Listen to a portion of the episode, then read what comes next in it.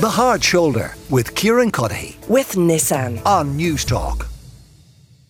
Nicola Tallant is with me now. Well, to talk about, amongst other things, her podcast, Crime World, which is going to be taking to the stage. Uh, before we talk about that, though, Nicola, uh, what update today from the Special Criminal Court and the Regency Hotel trial? What a week. Um, okay, to keep it simple, Jonathan Dowdall's going into the box on Monday. He's going to be giving evidence. Uh, surprisingly, extraordinarily, really, he is not yet signed up to the witness protection programme. Um, that evidence was given today after a direction from the judge yesterday for clarification on it. He is still being assessed, um, and the sort of the decision as regards whether or not he could go ahead on Monday to give that evidence or whether the trial was going to be delayed for a long time was left really to Gerry Hutch and his legal team and they came back within 40 minutes and said yeah sort of let him go ahead but on the basis that he is told that whatever is evidence, basically, it's not performance related for him to get on to the programme. So, um, whatever evidence he gives, it, it won't sort of be the decision maker on whether he's accepted into the programme. So, he's sort of hanging in the wind a bit. So, that's that's the import of, of whether he's been accepted or not, is it? Is that the, the, the fear some might have is that we'll talk about say a hypothetical but very similar situation is that someone would get into the box and they might seek to kind of appease the prosecution more than the defence, exactly. you know, with a view to getting into witness protection. That's what all that clarification was, was wanted for, but it sort of amidst that, it has come out that he is, they're still assessing him and they're waiting for these reports, which they say are from external agencies. They're not the, the sort of the burden of blame, I suppose, on this delay isn't on the Gardaí, uh, the prosecution said. And they also said that it usually takes six months uh, for somebody to be signed up, which the judge, Justice Tara Burns, uh, said she just didn't accept. She had you know, prosecuted cases before in the past. I think she was actually one of the prosecutors in the Mickey McKevitt case. Um, and she said she knew it could be, you know, happen much quicker than that.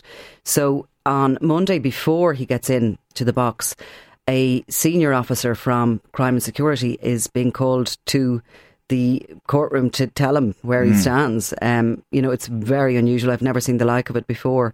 Um, but, you know, you think about where he's at and his stress levels must be through the roof, Dowdall. Um, he's committing the ultimate sin of the underworld. This He's breaking this code of omerta.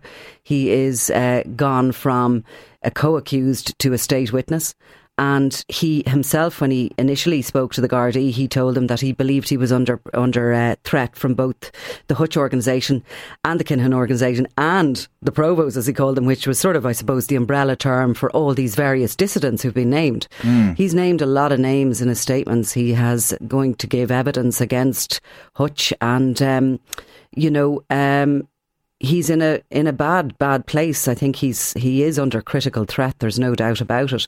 Security is going to be enormous. Uh, um, in terms of the criteria, uh, Brazil have just scored, uh, just so people have an update, uh, against Croatia in the World Cup quarter final, just at the beginning of the, the, towards the end of the first half of extra time. If there's another uh, goal, I'll bring it to you. We're going to be talking about it in a few minutes anyway. But in terms of witness protection and the criteria you mentioned, I mean, are they objective criteria, all of them? Is there an element of objective and subjective and, you know, taking it case by case? So it's very secretive. We know very little about it and okay. very little is given out about it. I've done quite a lot of work on witness protection and book the witness and podcast on it, etc.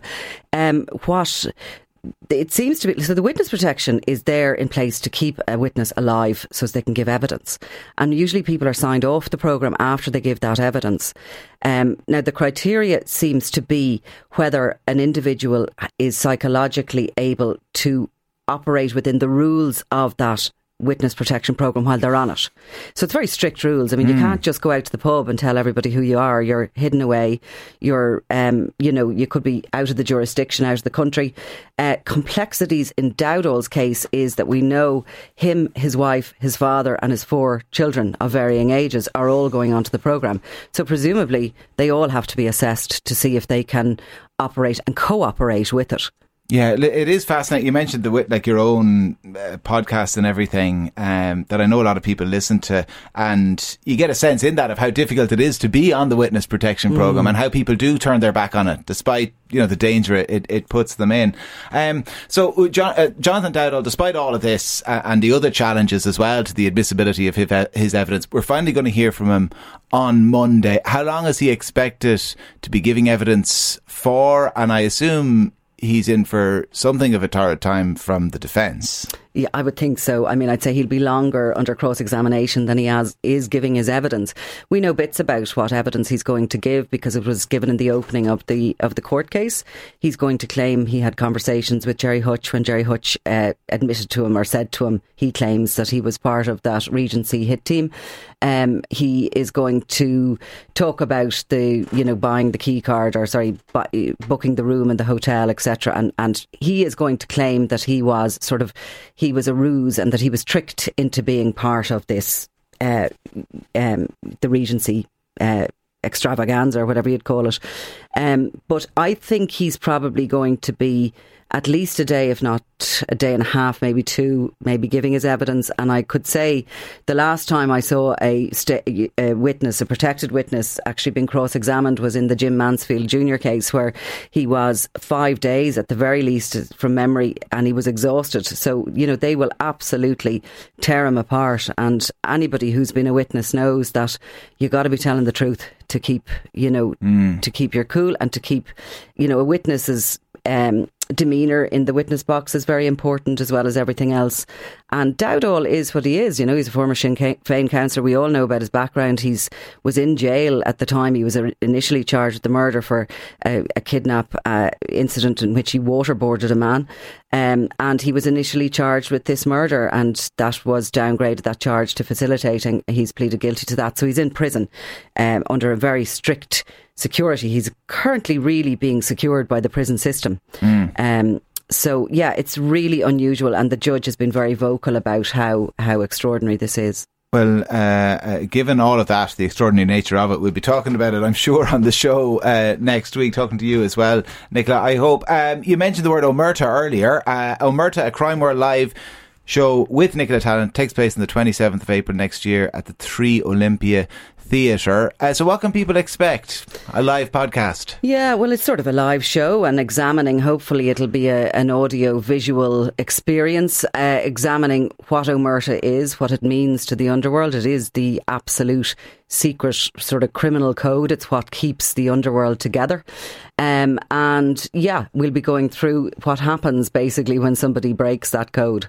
It's been, I mean, the, the podcast, and I mentioned the witness, but I mean, even this as well, Crime, like it's been a remarkable success. Do you enjoy doing it? I love doing it, and I was very uh, pleased to hear that the projected figures for this year will be 10 million streams, which wow. was a bit of a knockout. Yeah, it has just. Do you know been, what what episodes are most popular? Yeah, most of them are like all of them are fa- fairly well, popular. they're all very popular, of course. The, yes, certainly the gangland stuff is okay. really popular. Like, and I, have obviously been doing a bit more recently, more episodes because of the Hutch trial. Mm. The interest in it is huge.